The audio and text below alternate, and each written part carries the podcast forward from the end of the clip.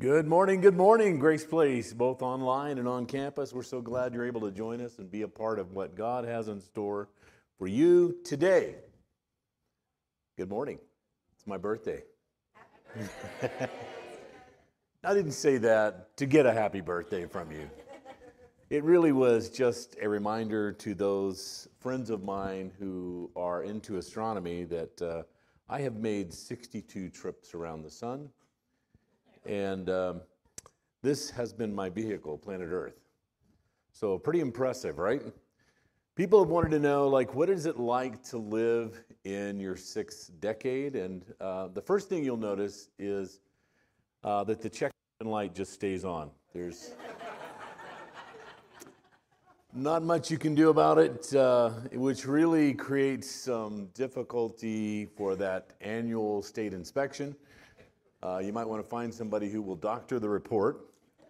If you need somebody, uh, see me after service. I'll give you a name of a guy you can slip a Hyundai to, and he will doctor your report. Lots of uh, you know different things as you as you age, uh, different seasons of your life, and every time you you get to one, you think, "Wow, this is the best! Like this is this is the greatest." You know, when I we first got married, and I thought, "This is the greatest, man!" You know uh, we had uh, chances to travel. We, we did lots of things. And even as our kids were young, we still left them behind. We divided them up among church people and we took off on missions trips and did things. And, uh, you know, we, and we enjoyed our, our kids. We took them places and we uh, enjoyed watching them grow up and all of their different personalities. And we've shared some of those stories with you to their great chagrin from here, you know, as biblical illustrations. Um, and uh, we, we really did enjoy that. You get into you know your 30s, your 40s, and uh, you know there are there are these these wonderful seasons. And as you watch your, your children become adults, and you you see their choices, you watch them graduate from high school, you see them go to college, and and uh, what a joy! I remember uh, Zach was graduating from Biola, and uh, we had gone down to be at that. And uh, so on that same Sunday, uh, my daughter Amanda was, was here speaking. Uh, my daughter Micah was heading up the children's program, you know, and, and um, then, you know, when we got to uh, stay over Sunday and go with my son and daughter in law to their home church in California, uh, my daughter in law is, is on the worship team. My son's playing drums. Like, how great is this? Like, everybody's in the house of God, everybody loves Jesus, and everybody's using their gifts for the Lord man, you know, this has got to be the best part of life, right?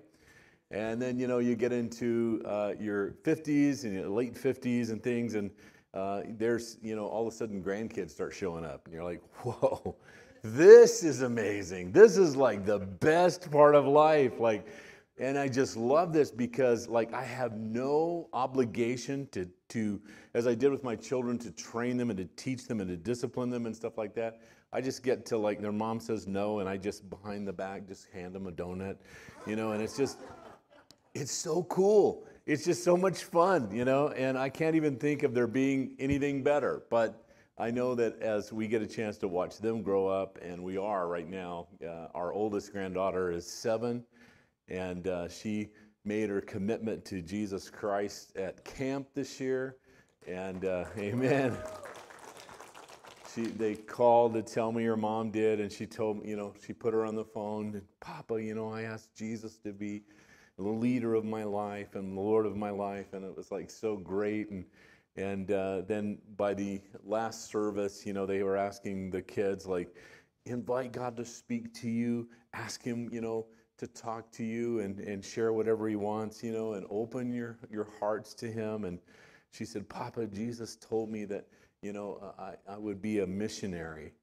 And it was just, just so awesome, you know, because I was thinking back to I was just eight years old when God told me I would be a pastor and had no concept of what that really would look like or meant. But I did hear the voice of God and believed God, what He said was true. And so it's amazing how God uh, brings you along in these seasons of life, and they just get better and better, right? So we're going to have Kona Ice after this is over. It's going to be great. The bad news is it's not over. if you have your Bibles with you, Romans chapter 12. Romans, the 12th chapter. We're going to look in particular at verses 2 and 3 out of Romans chapter 12. When you've found your place there, will you please stand for the reading of God's word? The title of this message, Informed Theology. Informed Theology.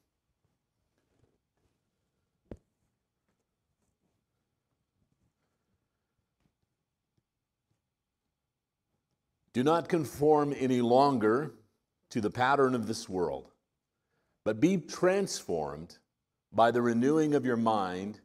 Then you will be able to test and approve what God's will is, his good, pleasing, and perfect will. Heavenly Father, we come to you in the name of Jesus, asking that you would open our hearts to receive into good ground that you're speaking to us.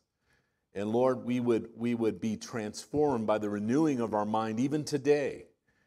And that we would open to the Lordship of Jesus Christ, which is the vehicle, uh, Lord, the, the opening by which you, you come and begin to transform our worldview.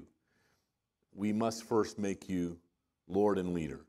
And so we ask God that you would move us all into complete submission in that direction for your glory and your name's sake, we praise you and thank you for it in Jesus' name. Amen. Amen. God bless you as you're seated. Trips around the sun uh, do not necessarily mean that a person is, uh, you know, any wiser, but it does mean that you, you have a greater uh, capacity or opportunity for gathering wisdom. And as a pastor, my focus has primarily been on teaching scriptures to uh, God's people. And, uh, you know, I, I have a, a, master's degree in practical theology. That's not something you see at every university. So you want that, you have to generally go to a seminary to find uh, that particular degree. Uh, that degree is, is not common uh, in, in most universities, but it taught me something early in the early studies. And one of the things that I took away from early studies of theology and Christian education is that we all have a theology. Those who are a part of, of, of Christianity as a church and you're following Jesus, but those who are outside and are not and don't believe in Jesus. We all have a theology. We all have a, a worldview that, that shapes our moral code. Uh, we act upon our worldview based upon what we believe to be good you know, what we believe to be bad and what we believe to be evil.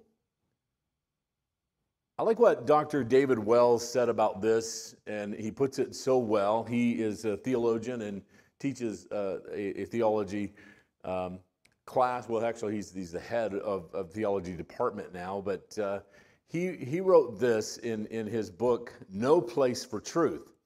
He said, The question at issue then is not whether you will have a theology, but whether it will be a good or bad one, whether we will be conscious of our thinking process or not, and more particularly, whether we will learn to bring all our thoughts into obedience to Christ or not.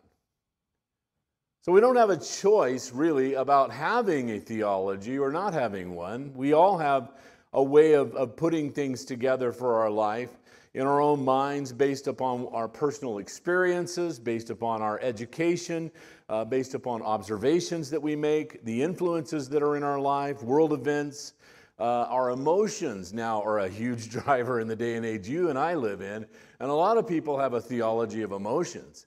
And uh, their emotions and feelings are dictating decisions that they're going to make or not make in life. The choice that we do have, though, is who will most shape our theology? Who will most shape our worldview, or what will most shape our worldview?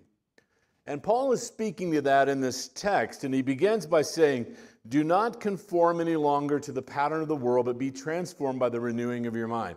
I want to examine in the next few moments uh, together three uh, sources uh, that, or three things talked about here in this passage that, that speak to the development of a sound uh, and good biblical theology. The first uh, he talks about, and we'll, we'll, go to that in a moment, is the source Uh, and, and then he talks about a place, and then he talks about vessels.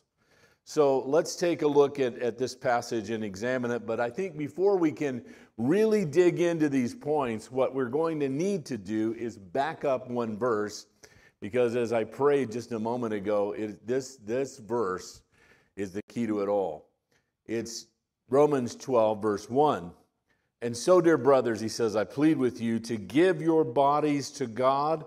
Let them be a living sacrifice, holy, the kind he can accept. When you think of what he has done for you, is it too much to ask? What Paul is saying about the development of a, a worldview is it's only possible considering this first verse. A healthy, proper, and true worldview is only possible in light of this first verse. If I'm holding anything, any part of myself back from complete surrender to the Lordship of Jesus Christ over my life, my worldview is going to reveal it. I cannot sell to others what I have not 100% purchased for myself, right? Now, how do I know that I have offered myself completely to God? How can I know that I have laid myself down as a complete sacrifice? And I think these are some of the fruits, and there are more, uh, but these are a few of them that we will see as a result of those who have completely surrendered to the Lordship of Jesus Christ. And the number one, I would say, is the way in which you worship. The way that I worship demonstrates that I have declared the lordship of Jesus Christ over my life. Worship simply means worthship. And what is most worthy of worship in my life is going to be revealed in my actions and my behaviors and my day to day decisions. And so you will see uh, the surrender the, to the Lordship of Jesus Christ in the life of one another uh, by the way we worship. Second, by my obedience to God's commands. Those who are disobedient, it tells us in Scripture. It's how God describes those who are away from Him. He said He calls them the children of disobedience. I don't know if you've ever had the pleasure or privilege of being able to teach a Sunday school class or uh, you, know maybe a teacher at school and, and had you know children there who were disobedient. it is no fun, isn't it? uh, trying to get them to align uh, their, their behavior so that the whole class can go in a particular direction. It's kind of like herding cats, right? It's just they're all going different directions. Good luck, you know? and then, uh, third, my willingness to serve. My willingness to serve. We see that uh, a, a, person has surrendered the lordship of, of Jesus Christ by their willingness to serve. They, they are eager to help out. You know, my wife and I, we love God's house, we love God's church, we love God's people, we love people, period. And we are eager to serve and to help out where opportunities arise and provide themselves. And we don't label it and say, well, you know, I'm, I, I, I'm too gifted for that, or I'm not good with kids, or I'm not good with this or that. We just say, it's an opportunity to serve. I want to do it and we leap right into it and get engaged in it. And I think it's a, it's a sign of those who are completely given over to the Lordship of Jesus Christ. We, we just identify that this is a divine moment. God's led me into an opportunity uh, to serve, and therefore I'm serving, right? Uh, then my ownership of the Great Commission, my part in that Great Commission. You know, uh, I have to tell you something about, uh, you know, behind the scenes about Michelle and I. We can, we can drive through neighborhoods and cry, you know, because, uh, you know, the HOA's mean. No, we don't. We, we, drive, we drive through neighborhoods sometimes and, and weep because there are people who don't know God.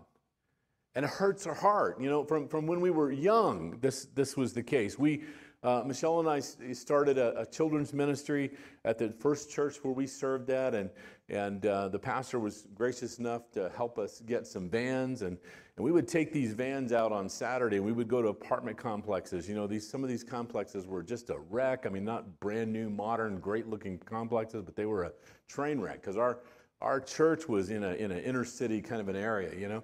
And so they didn't look really nice. And the kids were playing on a broken, you know, playgrounds and things. And, and we would go up and find these kids, you know, and uh, you know we had flyers and we would be talking to them about you know what we do on sunday in children's church and can we go meet your parents and they would say yeah and they'd take us to their their, their apartment complex and they'd knock on the door you know we'd open the door up you know the mom would open the door up or dad and and uh, you know squinting out to see what's going on and we would tell them about the children's program and all that's going on and we'd love to pick your kids up we'll pick them up you know over here and we'll bring them right back and drop them off and make sure they get into your house safely and all of that and parents say, yeah, go ahead, you know, no problem. And, and uh, so we went from having, you know, like uh, 12, 15 kids to uh, finally, you know, uh, on one Easter, over 200. But we, we were averaging well over 100 kids on a weekly basis in our kids program. We took ownership of the Great Commission.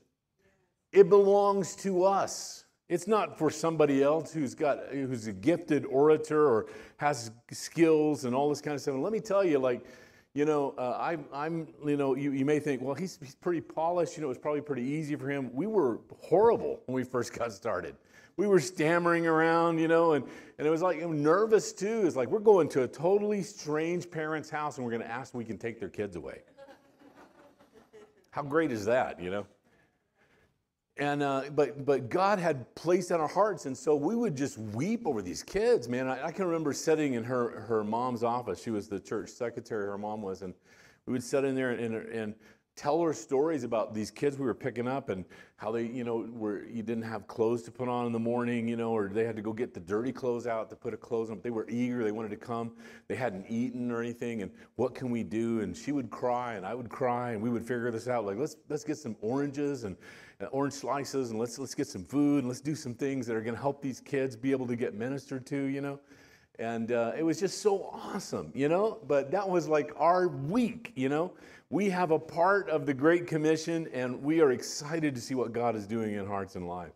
I, I remember we rigged a competition one time. This kid you know his his dad was working at like a you know a 7-eleven and uh, making minimum wage and his mom was on drugs and left, and so him and his sister, you know, his dad was trying to raise them, and they were living impoverished, and it was it was difficult. And so, you know, we had this contest where we were giving away like this skateboard, and I went behind the the stage where Michelle was, and I said, "I'm rigging this thing, man. He's gonna win it." and, and, you know, it's like okay, you know, and it wasn't much point difference, you know, and and we gave the other kid a nice gift too. But we, you know, it was just your heart just breaks. You know, you're like this, you know the stories. And and when you know the stories, then then the Great Commission, you take ownership over it. You're like, we got to help these people find Jesus. He's not an answer, he's the answer, right? Amen. And then and I think the way that I give, you know, the way that I give demonstrates that that I am uh, uh, the lordship of Jesus Christ over my life because I understand that I'm just a steward. Everything that I have belongs to God and uh, you know and so it doesn't really you know have the the kind of like value that it might have to some other people like i enjoy and, and appreciate what god's given me but i can give it away tomorrow right because it's not mine anyway and if god says let them have it i'm going to give it away and then the way that we love the way that we love is unique as christians because it isn't about moved by feelings and, and trying to make somebody happy it's moved by sacrifice right Jesus said, you know, that, that while we were yet sinners, he would die for us. And he, he stretched out his arms and sacrificed. Our world doesn't understand that kind of love. They think that you should leave them alone if they want to love somebody that's out of line with what God's word says, because that makes them happy and that's the way they were made, right? But God's word says that real love sometimes is sacrificing and not getting what you want because God's not interested in your happiness, He's interested in your holiness and He wants to transform you. I didn't mean to spend that much time on that point. But anyway, lordship equals biblical theology. Let's get into this really quickly. Source. Number one, I was when I was thinking about the source of biblical theology, you know, how do we get right in our thinking, our worldview of, of how we should look at things and think about things? I was struck by one of the statements that we read a, a moment ago by the uh, theology professor, Dr. David Wells. And he said he, in, in that statement, he says, he uses uh, this language talking about getting theology right, whether we be conscious of our thinking process or not. In other words, he's, he's, it's almost like a pause in, in that statement where he's saying, you don't even think sometimes about how you're, you're, you're being led or processed in the world and how it's bleeding over and you're trying to make it fit into biblical theology. And he's saying there needs to be some critical thinking going on, directed by the Holy Spirit, so that you can understand the difference. And Paul is talking about that here. And here's how Paul says it Do not conform to the pattern of this world, the pattern of this world.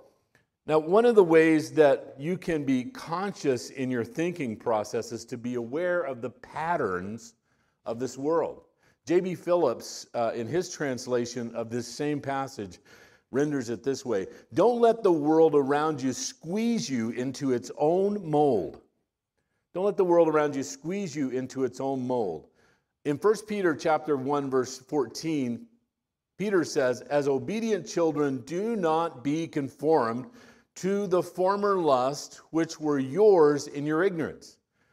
And what they're all saying is that the boat is, is in the water, but it is not of the water. And so, too, uh, as Christians, you're in the world, but you're not of the world. Be conscious of the patterns of the world and don't let them be woven to your theology, your worldview, and biblical understanding, and try to take the Bible and, and find places where you can accept what the patterns of the world are doing so that you're not struck you know, upside the head by cancel culture or anything else, and, and that you are able to navigate quietly in the streams of the pattern of the world and still say, I'm a Christian. Our shape should not match the world. Psalms 1 and 1 says, Blessed is the man who does not walk in step with the wicked or stand in the way that sinners take, or sit in the company of mockers. Patterns of the world will always lead us to separation from God and separation from God's family. Our primary source for theology and practical living is the Word of God. And if you're looking for doctrine out of the Word of God or how to, to live out uh, the principles taught in Scripture, it will be woven for you from the from book of Genesis all the way to Revelation. You're not going to have to pick a piece out here and say, this is the way that we're supposed to be living. It's going to be clear to you. I'll talk a little bit more about that towards the end. The second thing that, that Paul is alluding to, I think, here in this uh, passage is a place, a place for uh, theology to be formed and he says, uh, he, he uses the language, be transformed by the renewing of your mind.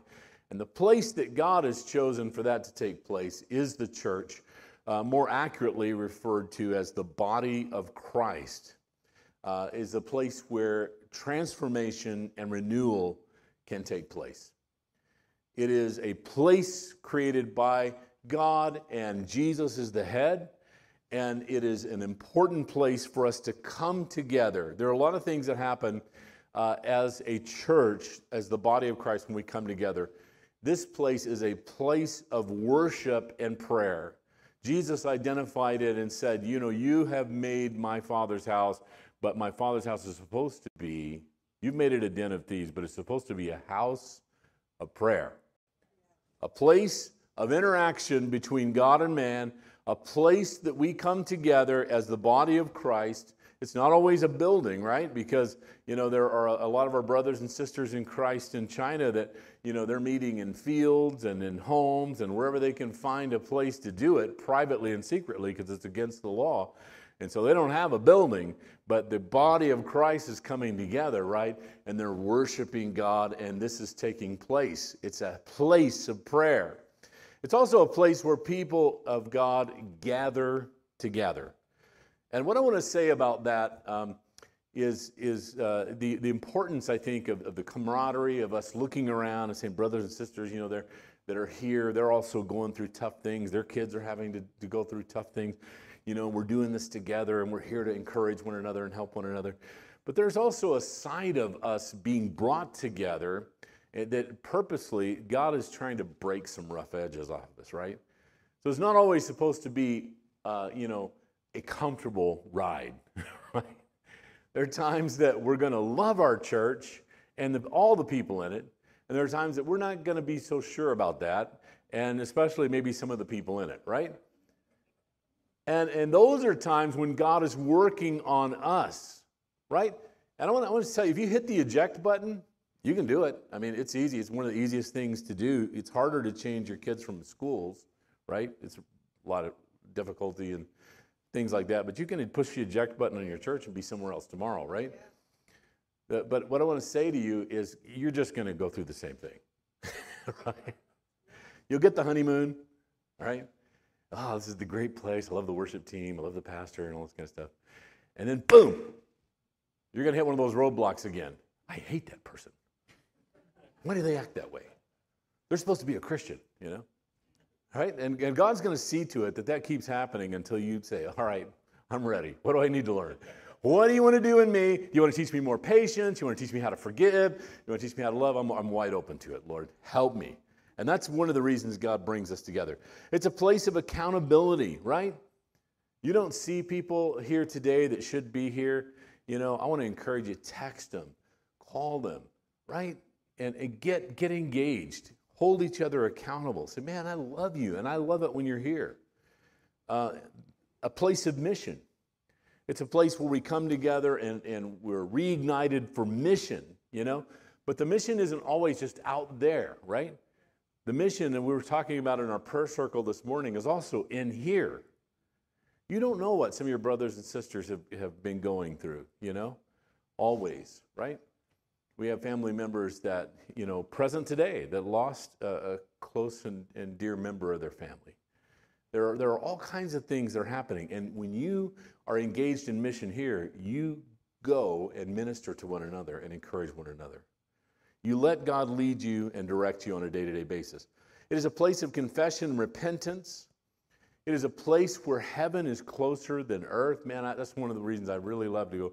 We were in another church on Friday night.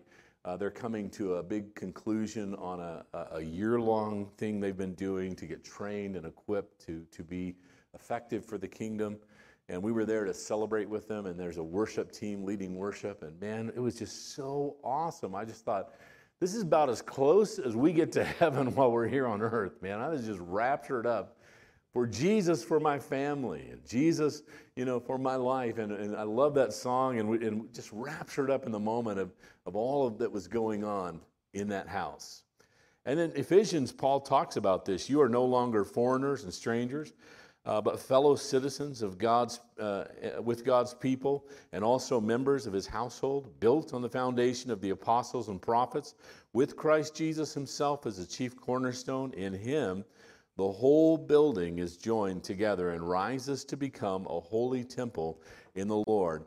And in him, you too are being built up to become a dwelling in which God lives by his Spirit. So, a place and finally a vessel, then you will be able to test and approve what God's will is his good, pleasing, and perfect will. God has always used men and women uh, as uh, to direct His people and guide His people. Uh, these beautiful vessels of the Lord have come with titles like judges, prophets, kings, pastors, evangelists, teachers, apostles. They are God's chosen mouthpieces, if you will. And so, how do you know them? How do you know God has, has uh, uh, sent a vessel into your life? Uh, Jeremiah 3:15 has uh, is one of many passages that speak to this. And God said, "And I will give you shepherds after my heart, who will feed you with knowledge and understanding." So they speak God's truth in love. They come to us with God's anointing. They come in humility. Uh, they willingly sacrifice of their time, their talent, and their treasure to lead God's people into his presence, and they will spiritually feed the sheep um, God's word. One of the last things that uh, Dr. David Wells wrote in that book uh, I referred to earlier, he said the disappearance of theology from the life of the church and the orchestration of the disappearance by some of the leaders is hard to miss today. It is hard to miss in the evangelical world in the vacuous worship that is so prevalent, for example, in the shift from God to the self as the central focus of faith, in the psychologized preaching that follows this shift, in the erosion of its conviction, in its strident pragmatism, in its inability to think incisively about the culture, in its reveling in the irrational. And it brings us at the close of looking at this passage to the question of the text, which is who or what will be allowed to shape your worldview? Who has been and what has been, and who will be allowed going forward to shape your worldview? I watched with a lot of sadness over my lifetime and really in recent uh, years too. You know, there's been um, ministers of the gospel that uh, I'm familiar with who uh, have made attempts to rationalize the Bible to survive the rage of culture, uh, especially, I think, in, in the last couple of years. And, uh, you know, it would be easy to throw stones, you know, and throw rocks at them. You know, I've had conversations with some and, and talk to them. It would be easy to say, hey, you know, you, you have to, no matter what happens, you have to stick to the Word of God.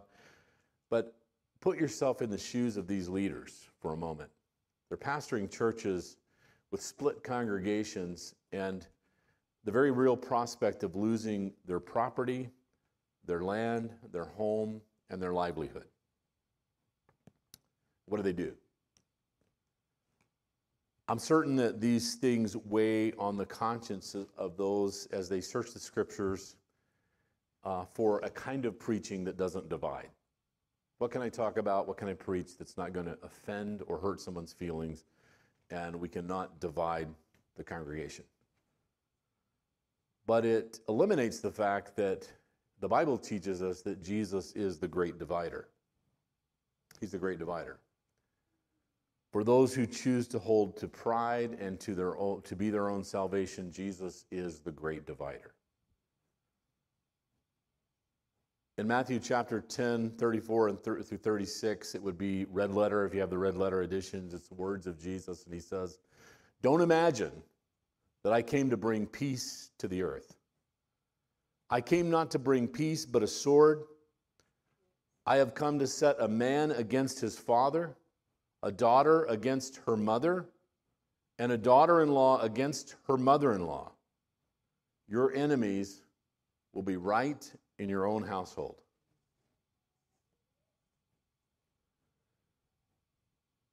A guy dropped by the office uh, a couple weeks ago as I was putting finishing touches on, on this message, and he informed me that if you know he was asking me for money and that you know I was biblically uh, bound to give him money.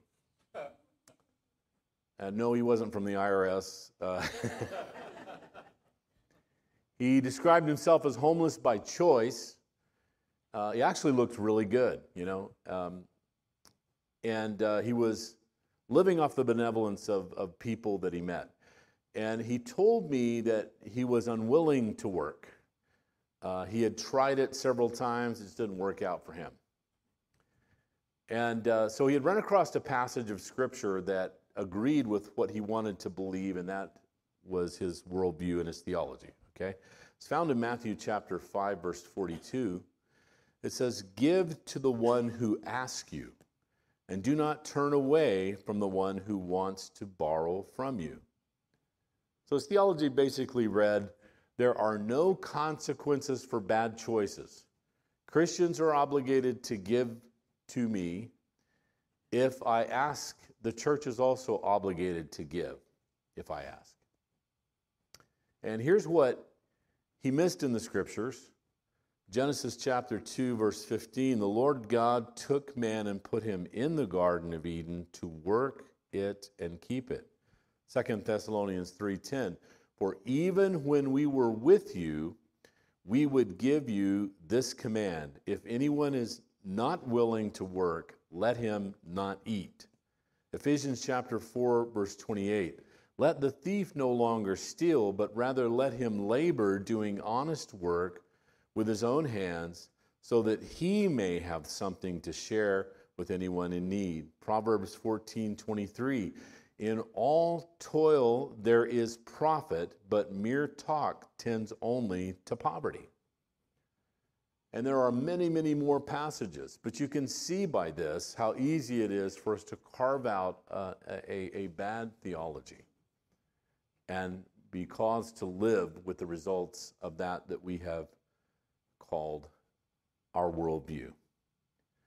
And God is calling to us to first become a living sacrifice, that we may lay ourselves on the altar, so that this book is no longer just printed words, but it is life to us.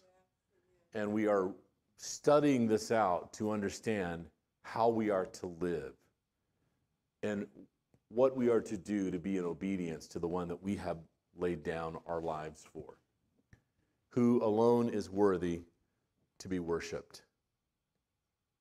Our source of is, is of course the living word of God. It is the Holy Spirit. Jesus said to his disciples that, you know, uh, I have to go away. I'm sending the Holy Spirit.